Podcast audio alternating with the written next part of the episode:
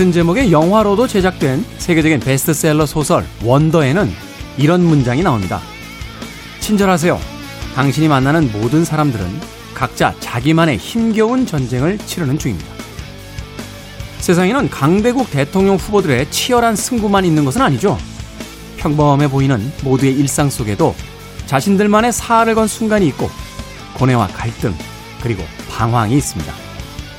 그러니까 우리 조금만 더 친절합시다. 조금만 더 따뜻합시다. 김태현의 시대음감 시작합니다.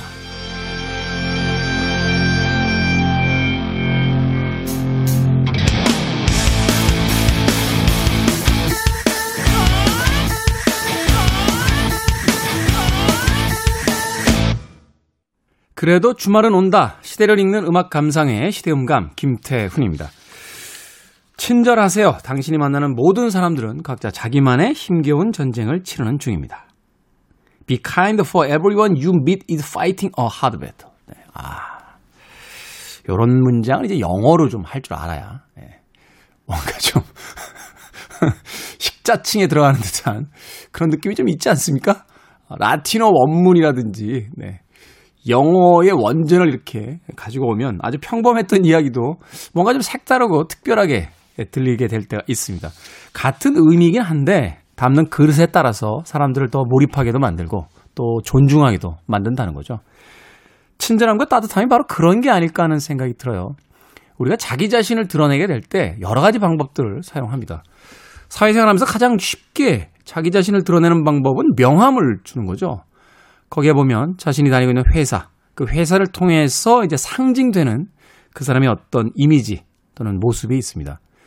또는 많은 사람들 앞에서 지식을 자랑하거나 아주 멋진 외모를 가지고 어필하게 되는 경우도 있는데요.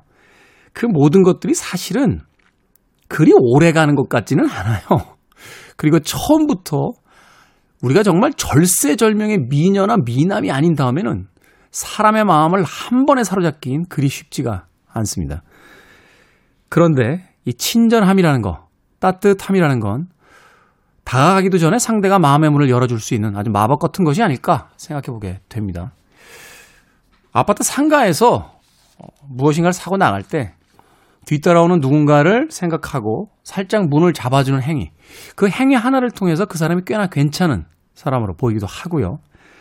또 무엇인가 좀 당황스러워 할 때 아주 친절한 미소로 뭘 도와드릴까요? 라고 물어오는 그 행위 속에서 우린 그 사람이 분명 따뜻한 사람이고 뭔가 인격적으로도 훌륭한 사람일 것이다. 라는 짐작을 어렵지 않게 해보게 됩니다. 옛날 어른들이 그런 이야기 많이 하셨죠? 어, 될성 싶은 나무 떡잎부터 알아본다. 제가 이제는 그런 단계에 간 것 같아요. 예. 아니, 이제 떡잎이 됐다는 건 아니고요. 떡잎 단계는 이미 오래전에 지났는데, 카페라든지 어떤 그 서비스를 받는 공간에 가서 아르바이트 하는 분들을 이렇게 쳐다보게 되면 여러 종류의 아르바이트생들이 있죠. 아주 사무적으로 일을 하시는 분들도 있고 무뚝뚝하게 혹은 약간 화난 듯이 일을 하시는 분도 계신데 같은 한마디라도 어, 아주 따스한 미소와 뭔가 부지런한 행동들을 보여줄 때 아, 저 친구는 되겠다 하는 느낌을 받을 때가 있습니다. 아마도 어르신들의 옛 이야기는 바로 그런 것들을 이야기하는 게 아닐까 그 가장 좋은 첫인상은 바로 친절함이라는 거 한 번쯤 생각해 봤으면 좋겠습니다. 왜냐면 우리든 모두 다 네, 이 힘든 인생을 사는 동료이자 전우들이니까요. 자, 김태현의 시대음감, 시대 이슈들 새로운 시선과 음악으로 풀어봅니다. 토요일과 일요일 오후 2시 5분, 밤 10시 5분 하루 두 번 방송됩니다. 팟캐스트로는 언제 어디서든 함께 하실 수 있습니다. 말해놓고 나니까 마지막 얘기는 괜히 했다 하는 생각이 드는군요. 음, 괜히 꼰대 같잖아요. 예, 어디 가서 아르바이트 하는 친구들 보면서 혼자 평가하고. 아, 실수 많은 DJ 여러분들께서 따뜻하게 맞아주시길 바라겠습니다. 프랭크 시나트라입니다. Please be kind.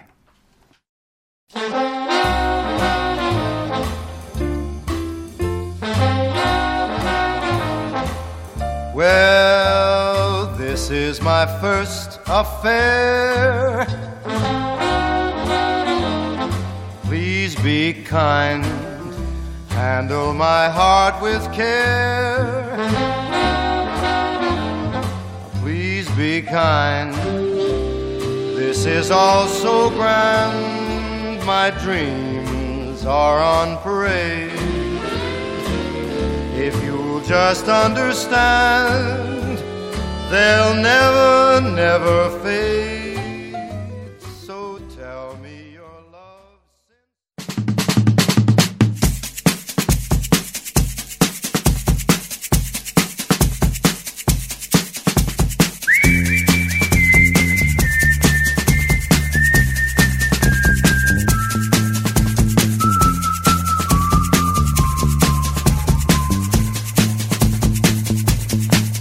한 주간 사람들이 많이 본 뉴스 그리고 많이 봐야 하는 뉴스를 소개합니다. Most and Must KBS 산업과학부 오규정 기자 나오셨습니다. 안녕하세요. 안녕하세요. 자, 참고로 지금 저희가 방송 녹음을 하고 있는 시점은 11월 5일 목요일입니다. 현재까지 나온 기사들과 상황을 바탕으로 진행되는 점 양해해 주시길 바라겠습니다. 뉴스를 듣고 계신 토요일의 상황과는 조금 다를 수 있다라는 거 다시 한번 양해 부탁드리겠습니다.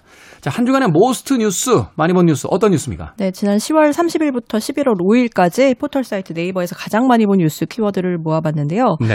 어, 뭐 미국 대선 관련 뉴스가 가장 압도적으로 많았어요. 그래서 사실 목요일이기 때문에 제가 예측은 못 해요. 어, 이 방송 나가는 시점에 판결이 났을지 아니면 판결에 불복한 타 후보 진영에서 또, 또 다른 2, 2회전의 어떤 네. 대결 구도가 갈지는 네. 네. 일단 지금 개표 결과로는 바이든이 굉장히 유리한 상황인데 11월 4일 수요일 저녁까지만 해도 트럼프 쪽으로 기운다라고 생각했는데 네. 갑자기 새벽에 뒤집어지면서 지금 바이든 쪽으로 많이 기울어져 있죠. 그렇죠. 개표가 한 90% 이후로 넘어가면서부터 굉장히 경합을 벌였던 지역에서 이 사전 투표가 반영이 되면서 바이든이 우세를 점하면서 나아가고 있습니다. 네. 그래서 이 연관 검색어나 이슈어들도 도널드 트럼프, 조 바이든 후보들 이름이 압도적으로 많았고 그리고 가장 뜨거웠던 경합지 위스콘신, 미시간, 펜실베니아 같은 이 러스트벨트가 네.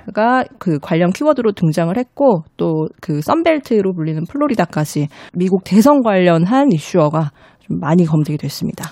약간 우리가 가보기는 쉽지 않은 그런 주의 이름들인데 말하자면 좀 미국 사람들이 계속 뭐 장흥, 뭐 영창, 뭐 이런 이런 지역 이름 것처럼 위스콘신, 미시간, 펜실베니아, 플로리다는 한 번쯤 가보고 싶은데 네. 아무튼 이런 그 미국의 여러 네. 지역 이름들이 연관 검색어로 떴었습니다. 네. 네. 트럼프 대통령이 그걸 인정할까요? 지금?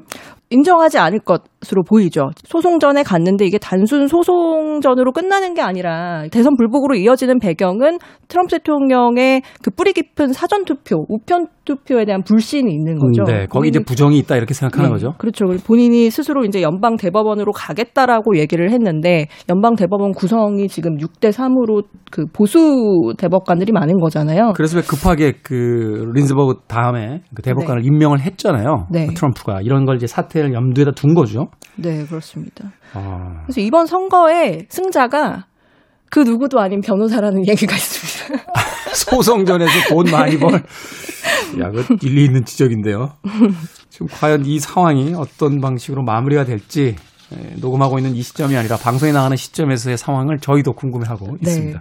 자, 다음 어, 검색어. 네, 다음 키워드는 더불어민주당이 있는데요. 더불어민주당이 내년에 있을 서울 부산 보궐선거 후보를 내는 문제를 두고 한바탕 홍역을 치렀습니다.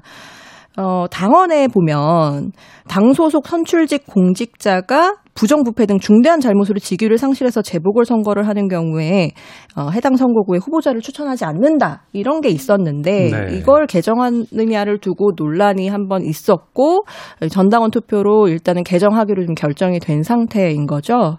네, 그래서 이제 야당에서는 이게 내로남불이다 이런 비판을 계속 이어가고 있고 어, 이제 좀 관심사는 여야가 앞으로 이 시장 후보자를 누구로 공천을 할 것인가에 좀 가 있는 것 같습니다. 민주당 쪽에서도 고민이 좀 있었을 거예요. 사실은 이게 문재인 대통령이 당대표 그쵸. 시절에 아마 만들었던, 만들었던 걸 당원인데, 당원으로 예. 알고 있는데 이게 지금 대선하고 물려 있어서 우리나라도 사실 네. 서울시장하고 이제 부산시장을 후보를 내지 못해서 이제 국민의힘 쪽에서 가져갈 경우에 대선까지 이제 영향이 있다 이렇게 이제 보고 판단을 했을 텐데 그렇습니다. 예.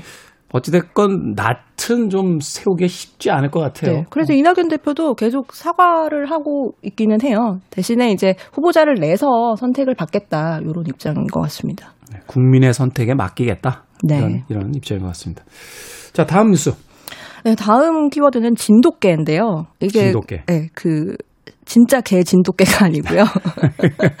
군대 갔다 오신 분들은 알아요. 네. 진돗개 하나, 진돗개 둘 이렇게 네, 이 발령되는. 진돗개가 발령이 돼서 그 내막을 봤더니 어, 2일 밤에 강원도 고성의 군사분계선 일대에서 뭔가 수상한 움직임이 포착이 됐습니다.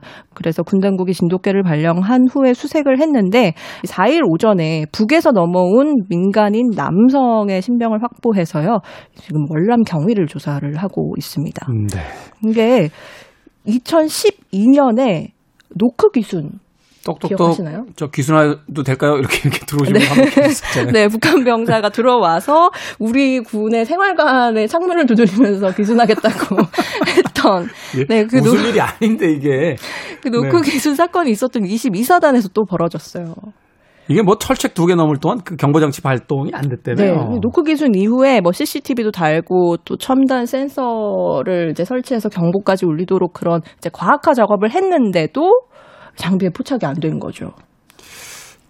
제가 그 오전에 이 라디오에서 진행하는 그 프리웨이에서도 그 얘기 했었는데 네. 우리가 종전 국가가 아니잖아요. 휴전 국가인데 가장 중요한 어떤 군의 문제에 있어서 이렇게 말하자면 옆집 드나들듯이 드나들 수 있는 시스템의 어떤 붕괴 같은 것들. 네. 또이 이야기는 좀 무관하긴 합니다만 병역에 관한 어떤 여러 가지 어떤 비리들, 방산 산업에 대한 것들.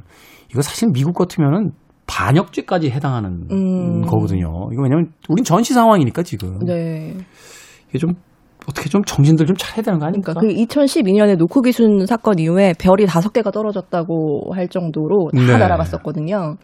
근데 이번에 또이 책임 규명이 좀 필요해 보이기는 합니다. 근데 이번에는 이 장비에서는 걸러지지가 않았는데 우리 병사가 적외선 렌즈로 그 사람 형상을 먼저 잡은 거라고 하더라고요. 사당장님에게 어, 표창과 포상 휴가 강력하게 예, 요구하는 바입니다.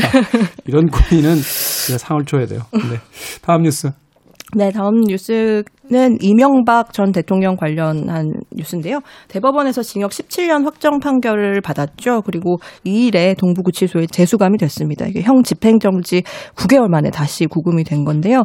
어, 이명박 전 대통령은 공개적으로 입장 표명은 안 했지만 변호사를 통해서 어, 뭐 믿음으로 이겨내겠다. 그리고 나는 구속할 수 있어도 진실은 가둘 수 없다. 이런 말을 남긴 걸로 전해졌습니다. 혐의를 뭐 부인하고 있는 거라고 봐야죠. 부인하는 거죠. 예. 네. 지금 뭐 벌써 그 사면 이야기 나오잖아요. 정치권에서는 벌써 네. 근데 이제 되게 재밌었던 거는 이, 이 징역형과 함께 벌금 130억 원 그리고 또 추징금 60억 원 정도에 육박하는 추징금이 확정이 됐는데 이걸 어떻게 내느냐가 좀 아이러니하더라고요. 무죄를 주장하는데 추징금을 내시겠습니까? 강제 집행이나 뭐 이런 어떤 절차를 거쳐야 되는 거 아닌가요? 네, 근데 이제 강제 집행할 수 있는 게 현재 재산이 한 100억 원 100억 원 정도밖에 없어서 이제 그거를 강제로 추징을 하더라도 아직 남아 있는 것들이 있는데 이거를 내려면 그동안 다스가 자기 게 아니라고 했었잖아요. 근데 이제는 다스를 상대로 이건 내 거라는 민사 소송을 제기해서 이걸 매각해서 또 벌금을 내야 된다고 하더라고요.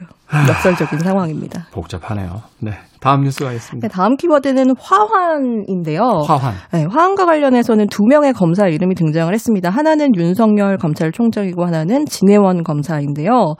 제가 서초동 지날 때마다 이 대검 이 벽을 쫙 그 둘러싸고 화환이 이렇게 줄지어 있어가지고 이 눈길을 계속 끌었었는데 이게 그 화환의 내용을 보면은 윤석열 검찰총장을 응원하고 또 추미애 법무부 장관을 비판하는 그런 내용이었는데 서초구청이 어, 이게 도시 미관을 해친다, 미풍 네. 양속에 어긋난다 이런 이유로 그거를 설치했던 보수단체 측에 철거를 요구해서 이게 2일에 철거가 됐습니다. 말하자면 이게 화환의 형태만 있지 일종의 저 플랜카드들이잖아요. 그렇죠. 구호가 담긴 거죠. 구호가 예. 담긴. 예. 그러니까 그걸 도시미관상 이제 철거하겠다 이렇게 이야기하는 예. 거죠. 네. 근데 이거를 철거를 했는데 이 동부지검의 진해원 부부장 검사가 대검 앞에 늘어선 화환을 조직폭력배 문화에 빗대서 신윤서방파가 대검 나이트라도 개업한 줄 알았다 이런 비판을 했었거든요. 비판을 해도 좀 푸르게 해주시지. 그래서 이 비판에 대해서 또 이번에는 그 송파 동부지검에 화환이 또 새로 등장을 했는데 진해원 검사를 비판하는 내용의 화환이 또 등장을 해서 이 송파구청에서 철거를 하고 이런 일이 있었습니다. 좀 성숙해졌으면 좋겠습니다. 아, 이게 무슨 동네에서 편갈라서 싸우는 것도 아니고 예, 보고 있는 국민들 참 답답하거든요. 자, 아, 또 하나의 키워드 남아있죠? 네, 또 하나 키워드는 일본인데요. 이게 코로나19랑 관련한 내용입니다. 일본 정부가 도쿄올림픽을 앞두고 프로야구 관중을 최대 80%까지 허용해서 코로나19가 얼마나 퍼지는지 알아보겠다. 하는 실증 실험을 진행을 했습니다. 아니, 상황들을 보면 세계 초강대국이었고 선진국이라고 우리가 그토록 따라잡고자 했던 나라가 일본인데 이 코로나 19 사태를 겪으면서 물론 그 이전에 이제 그 무역 분쟁도 있었습니다만 네. 정상적인 어떤 사고 방식으로 네. 운영되는 국가인가 조금 걱정 아닌 걱정이 되기 시작했어요. 네. 그러니까 경기장에다 고성능 카메라를 설치해서 관중들의 안면을 인식한 다음에 마스크를 쓰고 있는지 뭐 이런 마스크 착용률을 실시간으로 분석하고 또 이제 슈퍼컴을 활용해서 응원할 때 침방울이 얼마나 튀는지 이런 것도 확인을 해서 앞으로 코로나19 감염 방지책을 세우겠다는 건데 이게 사실은 그 내년에 개최를 계획하고 있는 도쿄 올림픽 때문에 이런 거를 하는 거잖아요. 아직 뭐 열지도 열지 안. 열지는 확실치는 않은데 뭐 네. IOC 쪽에서는 무조건 강행하겠다 뭐 이렇게 얘기는 했, 습니다만 네. 네. 아니 실험실에서 왜 그 실험용 쥐를 쓰는 것만 가지고도 동물보호협회에서 너무 많은 실험으로 그 동물들이 사망한다라고 항의를 하고 있는 그런 시대인데 실험실에 모르모트도 아니고 이걸 지금 사, 자가 더군다나 자기 나라 국민들을 거기다 때 거기다 집어넣고 말려야 될 분들이 그거를 실험을 하겠다라고 덤비는 것도 참 이게 모르겠습니다. 올림픽이 얼마나 중요한 이슈인지 모르겠습니다만 우리나라에서 이랬으면 아마 그러게요. 난리 났을 난리가 것 났을 겁니다. 자, 한 주간의 must 뉴스 전해주셨고요. 어, 꼭 알아야 될 must 뉴스 어떤 뉴스입니까? 네, must 뉴스는 햄버거병 의혹 맥도날드 압수수색 2년 만에 재수사 본격화라는 기사를 가져와 봤습니다. 네. 기억하실 거예요. 2016년에 맥도날드 햄버거를 먹고 복통을 호소하다가 이제 결국에 용혈성 요독 증후군으로 신장 기능의 90%를 잃어버린 4살 어린이 이야기 아마 많이들 이제 기억을 하실 텐데 지금 도 매일 투석 치료를 받고 있다고 합니다. 근데 이때 당시에 이제 어린이의 어머니가 음, 한국 맥도날드를 상대로 고소를 했는데 2018년에 검찰이 증거 불충분으로 맥도날드와 임직원에 대해서는 불기소 처분을 했었어요. 근데 이게 이후에 이 수사 과정에서 맥도날드 측이 어, 이 직원한테 허위 진술을 강요했다는 진술 그리고 또 하나는 장출혈성 대장균이 검출된 패티 그러니까 그 요- 용혈성 요독 증후군이 걸릴 수 있는 그런 패티를 유통한 사실을 맥도날드 측이 은폐한 정황이 추가로 나왔고 이게 시민단체가 2019년 1월에 재고발을 했거든요. 네. 근데 이게 지금 2019년 1월에 재고발하고 지난 3일에 본사 압수수색을 했으니까 얼마 만인 거죠? 거의 거의 1년 반 1년 이상이 반 만에 예. 아니 이거는 119에다 전화했더니 오늘 전화했는데 3일 있다가 도착했다는 거랑 뭐가 다른 건가요? 네, 그렇습니다. 제가 잘 몰라서 그런데 원래 이렇게 오래 걸립니까? 원래 이렇게 오래 걸리지 않죠. 상식적이지 않다고 봐야 되고 2019년 1월에 재고발을 했는데 원래 고발을 하면 고발 주, 고발인 조사를 거의 바로 해요. 근데 고발인 조사도 2019년 말에 국감에서 지적받고 이뤄졌거든요. 그러니까 이게 수사가 참 이, 더디게 진행되고 있는 거는 분명해 보입니다. 일단 뭐 증거를 떠나서 허위 진술을 강요했다는 것과 오염된 패티가 유통된 사실을 은폐하려고 했다. 이 정황이 있다라면 그건 분명히 뭔가 범죄의 어떤 그 의구심을 가질 수 있는 부분인데 이게 1년 반 만에 본사 압수수색을 하면 폐기되고 뭐 사라진 어떤 서류들부터 그쵸. 시작해서 예. 퇴사자들부터 뭐, 뭐 여러 가지 상황들이 변해 있을 텐데 어찌됐건 그래도 어, 수사가 제대로 이루어져서 억울한 피해자는 없었으면 하는 생각 해봅니다. 자, KBS 산업과학부 오기정 기자와 함께 에, 뉴스 나눠봤습니다. 고맙습니다. 감사합니다.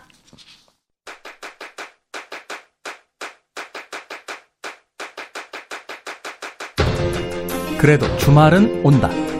김태원의 시대 음감.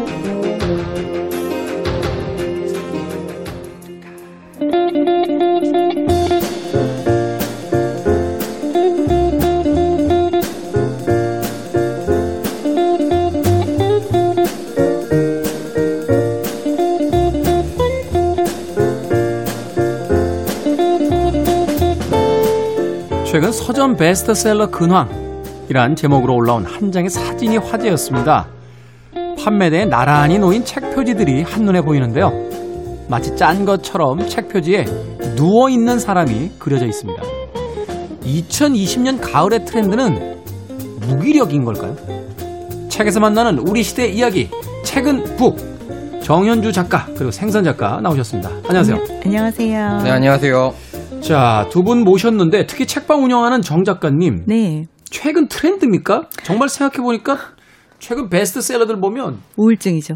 대부분 혼자서 네. 누워 있거나 뭘 네. 먹고 있거나 앉아 있거나 네. 뭐 다들 그런 약간 추세예요. 네, 트렌드가 우울입니다. 우울. 우울? 네. 우울증에 관한 책이 엄청나게 쏟아지고 있어요. 아, 그래서 그런지 몰라도 얼마 전에 음. 그 심리학자 또 정신건강학자도 이렇게 낸 책들 보는데 대부분 다 우울에 관한 것을 내면 베스트셀러가 되더라고요. 네, 맞아요.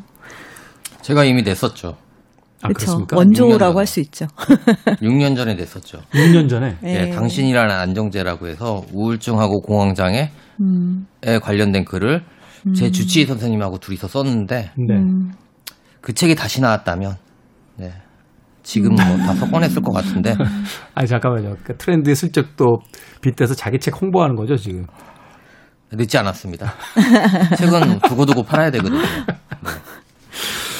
그렇군요. 이 우울이 어떤 화두가 된 특별한 이유가 있을까요? 물론 코로나19라는 큰 네, 어떤 네. 이슈가 있습니다만. 네, 코로나가 제일 큰 것 같고요. 그리고 전체적으로 이제 우울을 예전에는 숨기는 경향이 있었다면 이제는 나도 우울하다. 그- 그거가 약간 주는 공감대가 굉장히 큰 것 같아요. 그래서 작년, 재작년에 뭐 죽고 싶지만 떡볶이는 먹고 싶어라는 책이 네. 아주 대유행을 했었잖아요. 하마터면 열심히 살 뻔했다 이런 책들이 예, 있었잖아요. 예, 예. 그런 책들이 많이 나오면서 이제 자기의 우울을 고백하는 책이 많이 나왔고, 그리고 주류 서점에서도 많지만 독립 책방, 독립 서적이라고 흔히 말하는 거 있잖아요. 거기에 가면은 다 우울이라고. 저희 서점에서 이제 정신과 전문의 선생님들과 운영하는 유튜브가 있어요. 그래서 선생님들을 주기적으로 만나는데 선생님들이 책방 투어하고 오셔가지고 깜짝 놀랐다고. 음. 네, 많이들 힘들어하는 건 알고 있었지만 이렇게 병원 다니는 사람 많은지도 몰랐고 또 요즘에는 이제 전문직 종사자들 중에 뭐 기자나 이런 쪽에 계신 분들이 자신의 우울증 체험담을 써서 책이 또 나오고 베스트셀러가 되고 하는 경우들이 있거든요. 저 책 쓰고 있는데 제목 바꿔야겠는데. 내 책은 너무 활기차. 근데 활기찬 책도 필요하죠. 예? 활기찬 책도 필요하죠. 많이 팔아주실 겁니까? 아, 저책 나와요? 네? 책 나와요? 자, 오늘 두 분 어떤 아, 책 진짜 너무 많이 함께 내. 나눠볼 책이 어떤 어떤 책인지 자 네, 오늘 생선 작가부터 하기로 했습니다. 생선 작가 어떤 책입니까 오늘? 예, 저는 오늘 주제가 그런 나라라고 해서 나쁜 나라들이라는 책을 준비해 봤습니다. 나쁜 나라들. 네. 네. 소개를 좀 해 주시죠. 어, 이 책은 우선 Lonely Planet 너무 유명하잖아요. 여행 가이드. 전 세계 여행자들 가이드. 네. 네. 토니 휠러라고 해서 Lonely Planet의 창업자가 쓴 책이에요. 그러니까 전 세계에 있는 아홉 개국에 관련된 책인데 말 그대로 그 토니 휠러가 생각하는 이상하고 괴상하고 그다음에 정치적으로 좀 문제가 있는 나라들을 여행하면서 그 나라에 에 관련된 이야기를 썼어요. 음. 그런데 여기서 이 사람이 악의 개수라는 걸 만들어서 악의 개수. 네. 악을 측정하는 어떤 그 네, 맞아요. 지표를 만들었다는 거죠. 네. 그런 나라들을 이제 아홉 개국을 여행하면서 개수를 발표한 거죠. 음. 악한 정도를 측정한 음. 거죠. 근데 그러니까 뭐, 뭐 어떤 기준입니까? 그 악을 측정하는 기준이?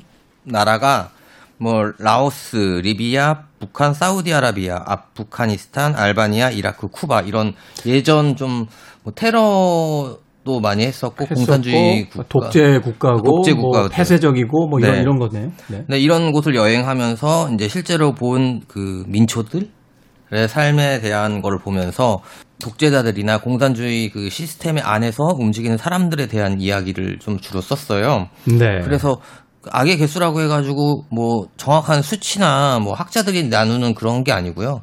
본인 그냥 기준. 그냥 전지적 작가 시점으로 전지적 작가 시죠. 네. 자기 마음에. 자기 마음에. 예. 근데 뽑았는데 아홉 개 나라 중에서 1등이 북한이 했습니다. 아, 제가 요즘 어떤 생각이 드냐면 이제 중국하고 미국 막 이렇게 분쟁 같은 거 벌어지고 일본하고 또 우리도 사이 안 좋고 하다 보니까 우리나라가 참 대단한 나라구나. 네. 왜냐하면 태평양이 가로막혀 있어서 그렇지 바로 오른쪽으로 이제 미국이 있는 거고요. 위쪽으로는 중국하고 러시아가 버티고 있고 좌측까지도 이제 중국이 장악하고 있죠. 네. 밑으로는 일본이 완전히 꽁꽁 싸매고 있고 음. 세계의 초강대국들 사이에 정확하게 들어가 있어 있는데 그 와중에 절반으로 나눠져서 북한 밑에. 북한을 위에다 이고 야, 참 대한민국 사는 건 정말 쉽지 않다는 생각을 해보게 되는데. 어떻게 그 지리적 위치가 그런지 사실 이 정도면 우리나라는 반도 국가잖아요. 그렇죠. 대륙에 붙어 있는 나와 우리 있는. 섬이잖아요. 지금 북한 때문에. 네, 어떻게 보면 아이슬란드보다도 더 고립됐어요. 이 정도 이웃 환경이면 나 집값이 아무리 떨어졌어도 이사 가야 되는 상황인데 그렇죠. 국가이기 때문에 이사를 못 가는 거죠. 어, 나쁜 나라들 1위가 북한이고. 그래서 네. 이 토니 힐러가 이제 여행하면서 뭐 여러 가지 막 그런 것들을 겪어요. 뭐 불합리한 것도 겪고 막 부패 경찰들도 만나고 막 이러면서 하는데 그 이걸 시종일관 원래 이 사람이 굉장히 유쾌한 사람이거든요. 근데 네. 유쾌하게 쓴 게 아니고 되게 담담하고 좀 성숙하게 글을 쓴 거예요. 그래서 그다지 재밌진 않아요. 좀 뭔가 왜냐면 이 사람의 글체가 아니어서 그런지 음. 그런데도 이렇게 딱 여태까지 우리는 항상 여행기나 여행 그런 책들 관련된 책들 보면 꼭 가야 할 나라들을 중심으로 하잖아요. 되게 그런 게 있죠. 죽기 전에 가야 할 뭐 몇 군데 나라 뭐 이런 식의. 그러니까 한마디로 좀 이제 여행을 이, 이 지역으로 가봐라라고 권해주는 건데 이 책은 어떻게 보면 그러니까 이런 나라 여행하려고 만약에 자유롭게 여행하려면 적어도 2, 30년 걸릴 거다. 음. 그러니까 내가 대신 갔다 왔다. 뭐 이런 수준이에요. 사실 뭐 북한이나 시리아, 아프가니스탄에 우리가 여행 갈 특별한 이유는 많지 않겠습니다만 음. 어, 대신 그렇기 때문에 오히려 그 가볼 수 없는 잘 가게 되지 않는 나라에 대한 그 정보로서는 또 유효한 측면이 있겠네요, 분명히. 네, 왜냐하면 여태까지 이런 책을 이런 나라들에 대한 건 대부분 기사나 그런 아티클밖에 없었는데요. 이 사람은 에세이적으로 기사나 아티클이나 똑같은 나라. 아, 네. 아, 같은 거였어? 똑같 똑같은 거 아닌가요? 네. 평론 뭐 이런 식인 줄 알았는데 아무튼 좀 시사적으로 풀었는데 이 책은 좀 민초들의 삶, 그러니까 일반 대중들의 삶을 그려서 더 뭔가 와닿는 부분도 많고요. 특히 이 토니 힐러가 북한을 여행하면서 DMZ를 갔었대요. DMZ. 예. 저 비무장지대. 거기서 이제 우리나라 쪽을 본 거죠. 우리나라 거꾸로 북한에서 거꾸로. 우리나라 쪽으로. 그 기분이 되게 묘했대요. 그래서 거기서 북한 여행을 마치고선 곧바로 한국에 와서 음. 똑같은 한국에 있는 그 판문점에 가서 DMZ에서 다시 북한 쪽을 봤대요. 이게 왜냐면 북한에서 있다가 한국으로 올 다시 이제 올 때는 분계선만 넘으면 정말 한 10분, 5분 거리도 안 되는 거리인데 그렇죠. 네. 자기는 정말 신기했던 게 북한에서 한국에 오는데 한 5일 걸렸다는 거예요. 바로 못 오니까 이제 제3국을 경유해서 와야 되니까. 네, 두 개의 나라를 경유해서 온 거예요. 어. 그러면서 가장 인상 깊은 곳으로 뽑았어요. 그래서 그리고 이제 뭐 우리의 미국이나 이제 강대국들이 북한은 잠재적인 테러 위험 국가로 저 지정했는데 이제 이 토니 힐러가 얘기하기는 자- 자기가 여행을 해보니까 사람들이 삶이 너무 빡빡하고 어려운 거예요. 그래서 아무래도 이런 나라를 왜 이렇게 악의 축으로 해서 이제 수입이나 수출도 금지시키고. 해서 너무 사람들이 힘들기 때문에 북한은 크게 위협을 주지 않을 거라고 썼더라고요. 가 보니까 현실에서의 어떤 사람들은 어떤 악의 축이 될 만큼의 위험력이 없고 네. 단지 기력 자체가. 사람들의 삶은 더 힘들어지고 있다 이렇게 이제 이야기를 한 거군요. 그러니까 그렇잖아요. 우리 우리 같은 제 세대는 이제 방공 교육 받았거든요. 받았죠 저희. 네. 저희 교련복도 입었어요. 어, 저는 그 시대는 아닌데 저기요.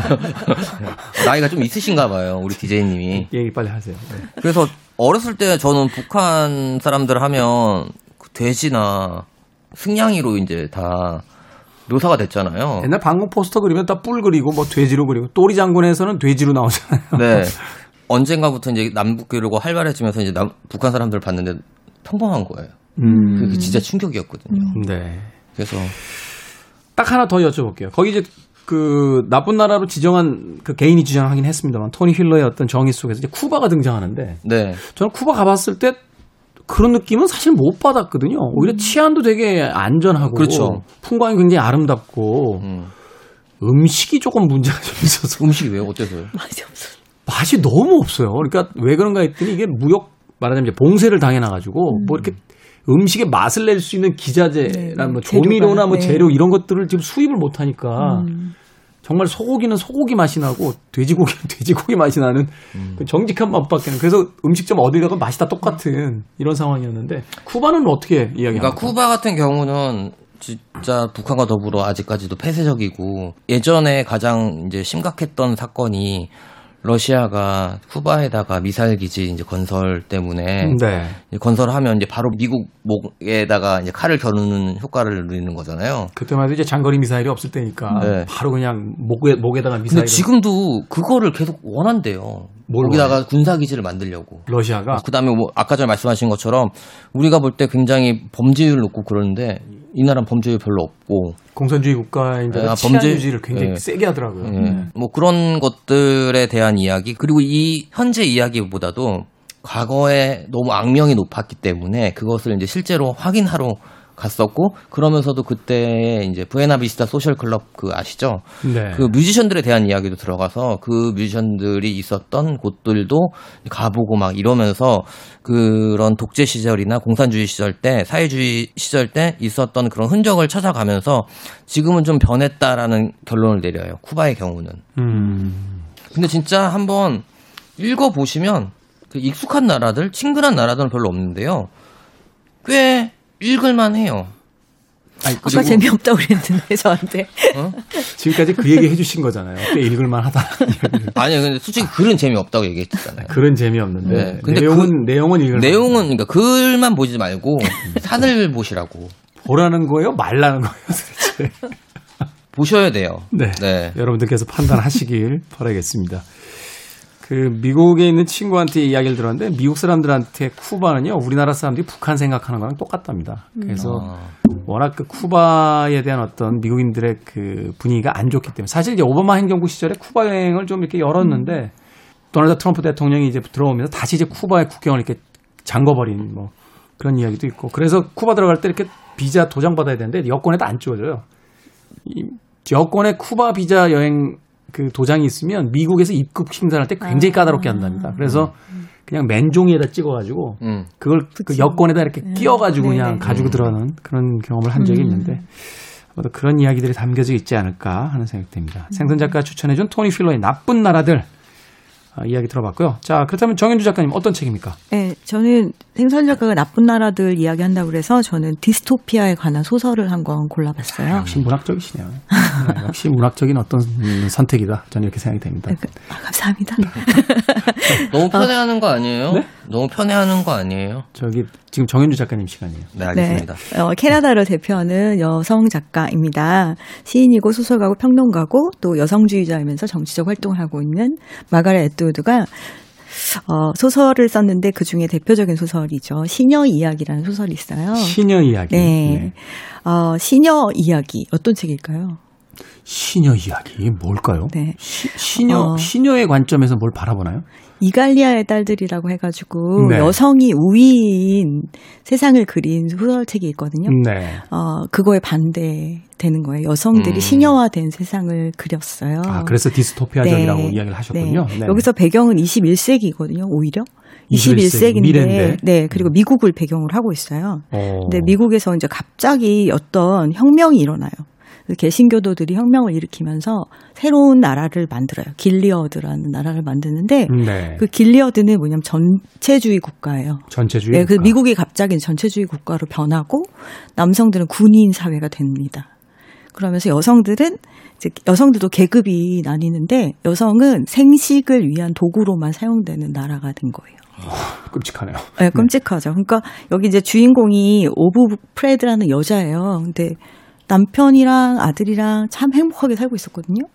근데 갑자기 이런 혁명이 일어나가지고 모든 걸 다 뺏기는 거예요. 어느 날 이제 은행에 가가지고 돈을 찾으려고 했는데 계좌가 닫힌 거예요. 계좌가 정지당하고. 네, 모든 여성들의 경제권이 다 사라졌어요. 여성의 계좌는 찾을 수 없고 남성은 제 계좌도 지금 네, 막혀 있습니다. 닫혔습니까? 네. 지금도 디스토피아입니다. 계좌는 안정하십니까? 우리 태훈 DJ는? 방송 끝나고 조금 도와드리겠습니다. 아, 감사합니다. 예. 네. 책의 이야기로 다시 돌아가서.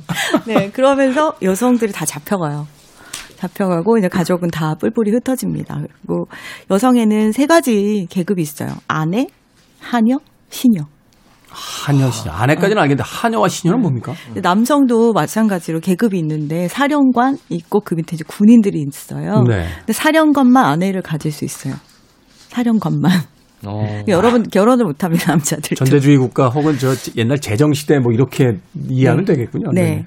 그렇게 되고 사령관에게는 아내가 있고 그 집에 집안일을 하는 하녀가 있고 시녀는 이제 우리 옛날 영화 같은 데 나오는 시바지가 있는 사회로 바뀌어요.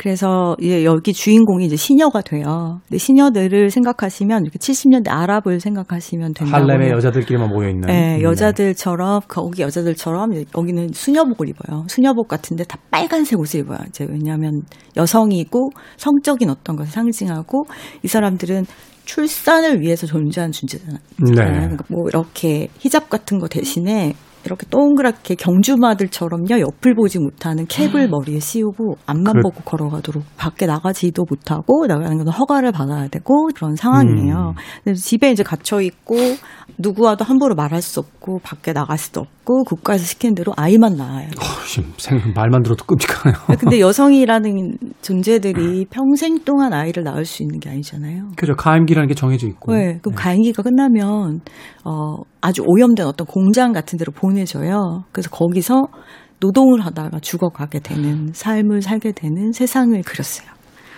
너무 이. 책을 이제 음. 쓰게 된 어떤 이유라든지 뭐 작가의 어떤 변 같은 게 있을 것 같은데 이토록 끔찍한 이야기를 음. 세상에다 내놓았을 때는 분명한 이유가 있지 음. 않겠습니까? 이분은 이제 여성주의에 가- 그 관심이 굉장히 많았던 분이고 일찍부터 그리고 이게 정말 재밌는 게 이분은 캐나다 최초의 페미니즘 작가로 평가를 받고 있어요. 음, 네. 그리고 우리가 참 좋아하는 부커상 받으면 베스트셀러 작가 되잖아요. 한강 작가가 받은. 네, 받고 봐야죠. 네. 이분은 부커상을 두 번 받았어요. 아. 2000년에 눈먼 암살자라는 책으로 받았고 2019년에 증언들이라는 책으로 받았는데 이분이 어 어려서부터 책을 엄청 많이 읽고요. 굉장히 이제 스펙트럼 넓어요, 사람이. 그래서 환경 문제, 인권 문제, 그리고 캐나다인으로서의 정체성이 엄청 커서 나는 캐나다 사람이고 약간 미국에 대한 우월감 음. 같은 것이 있어요. 캐나다 분들이 그런 게 있더라고요. 있잖아요. 이번 더군다나 그저 대선 거치면서 네. 아, 전 미국 사람 네, 네, 약간 네. 이런 이런 느낌이 있더라고요. 완전 있어요, 이분은. 그래서 이분은 이제 캐나다에서 공부를 했고 하버드에서 이제 그 공부를 또 했어요. 그러면서 더 이제 캐나다인으로서 정체성이 커졌어요. 네. 그래서 캐나다를 굉장히 강조하는데 여기 이분은 이제 이게 미국 상황인 거잖아요. 그렇죠. 미국을 이제 되게 이렇게 안 좋게 보는 거죠. 그리고 그러니까 약간 약간이 아니죠. 극단의 어떤 과장이 있긴 있습니다만 음. 사실 내가 보는 미국은 이래라고 네, 지금 그렇죠. 이야기를 하는 거죠. 네. 자본가들에 의해서 계급이 이미 나눠져 있고 그렇죠. 그 안에서 이주민 여성 노동자라든지 또 미국 내에서 어떤 자기 결정권을 갖지 못한 여성들의 비율이 그만큼 높고 음. 네. 남성주의의 어떤 폭력이 지배하는 나라다 네, 이렇게 보고 그렇죠. 있는 거죠. 네, 어. 그걸 쓰면서 뭐라고 했냐면 사람들은 자신에게 닥치지 않은 일들을 전혀 염려하지 않는 경향이 있다. 하지만 상상하게 되면 관심을 갖기 시작한다. 음. 라고 얘기를 했어요. 그래서 관심을 가지라는 이야기를 이제 하는 거였고 이게 85년에 나왔고요.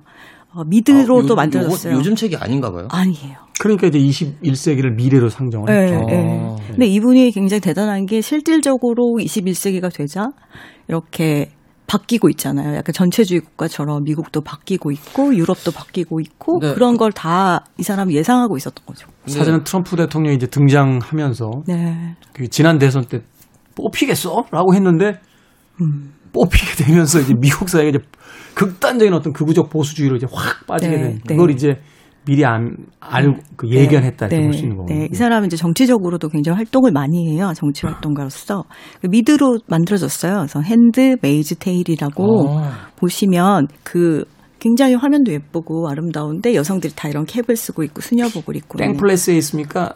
아니면은 땡차에 있습니까? 어디 어디서 볼 수 있습니까? 어, 저 잘 모르겠습니다. 예. 아, 제가 찾아보도록 네. 하겠습니다. 찾아보세요. 그래서 죄송, 죄송합니다. 네, 어쨌든 그렇게 주는 것만 받아서 DJ라고 그러면 안 되죠. 알겠습니다. 반성하겠습니다. 네. 네. 그 이게 워낙에 이제 돼서 많은 사람들이 읽는데 사실 500페이지 넘는 굉장히 두꺼운 아, 책이에요. 재밌을 것 같아요. 엄청 재밌고 흡입력이 굉장합니다. 그래서 이제 graphic novel로도 나왔어요. 쉽게 네. 사람들이 장면을 상상할 수 있도록 그림을 그리는데 graphic novel도 엄청 쇼킹해요. 그림 자체가 거의 black white과 red로만 이루어진 약간 좀 내용에선 차이가 있습니다만 V for Vendetta 같은 아, 네, 그런. 느낌이에요. 네. 네, 네. 그리고 이게 이제 34년이 지나서 아까도 얘기했지만 2019년에 부커상을 받았잖아요. 네. 그 증언들이라는 책이 이 책의 속편이에요. 아, 34년 만에 그렇군요. 속편이 나와요. 그래서 마가렛 에드우드가 워낙 사람들이 신형 이야기를 계속해서 이야기하고 자기에게 질문하고 하니까 자기가 생각할 만큼 생각하고 글을 썼다. 그래서 이제 후속편을 써요. 네. 후속편 증언들에서는 이제 이 아까 얘기한 그 길리어드라는 나라가 무너지는 내용이 나오는데 그 무너지는데 단서를 제공하는 것이 캐나다 소녀입니다. 국뽕인데요. 그러니까 나- 자기 자신 같은 거죠. 자기 네. 자신의 어린 모습.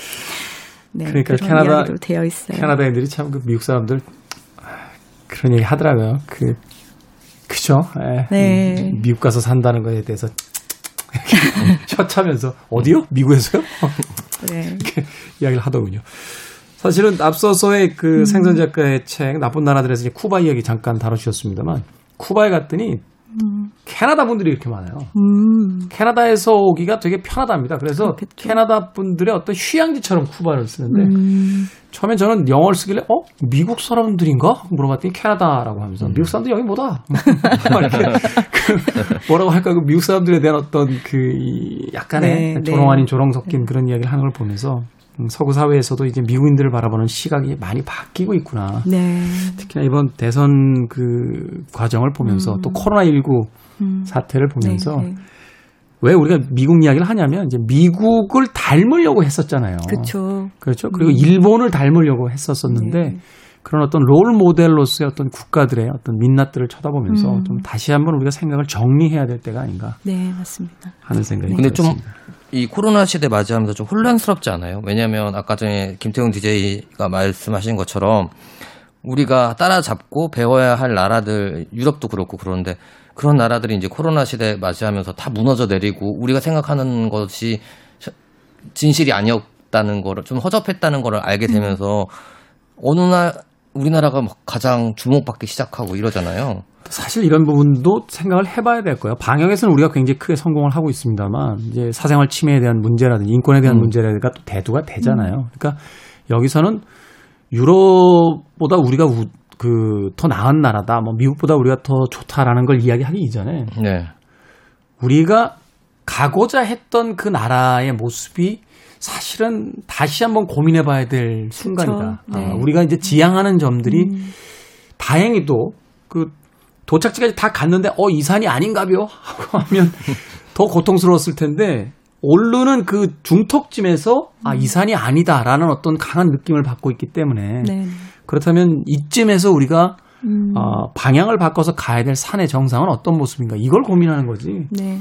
우리가 여기서 뭐 유럽보다 낫다, 미국보다 낫다 이거는 사실은 어느 시각에서 쳐다보느냐에 따라 또 달라지는 그쵸. 평가가 있으니까. 네. 근데 저 제가 드는 생각은 옛날에는 롤 모델이라는 것이 있었기 때문에 그렇게 노력을 하면 되잖아요. 보이면 보이니까 따라가면 되는데 이제는 롤 모델 아까 말씀하신 것처럼 굉장히 뭔가 추상적이 된 거잖아요. 우리가 이제 찾아가야 하는 그런 시대가 왔기 때문에 조금 더 좀 불안한 것 같아요. 옛날에 쫓아가만 가면 됐었는데. 좋은 거죠. 그래도 불안하긴 해도 옛날에 그 애플에서 근무하시는 어떤 분이 애플의 가장 큰 문제는 뭐냐라고 했더니 베낄 회사가 별로 없다는 거예요. 그래서 그게 가장 큰 문제다. 자기들은 제품 생산할 때마다 어디 걸 좀 베꼈으면 좋겠는데 네. 베낄 회사가 별로 없어 가장 큰 문제다라는 이야기를 했었는데 아무튼 그런 단계까지 또 우리가 와 있는 게 아닌가 하는 생각을 해봅니다. 자, 책은 북 오늘도 정현주 작가, 생선 작가 두 분과 함께 이야기 나눠봤습니다. 고맙습니다. 고맙습니다. 고맙습니다.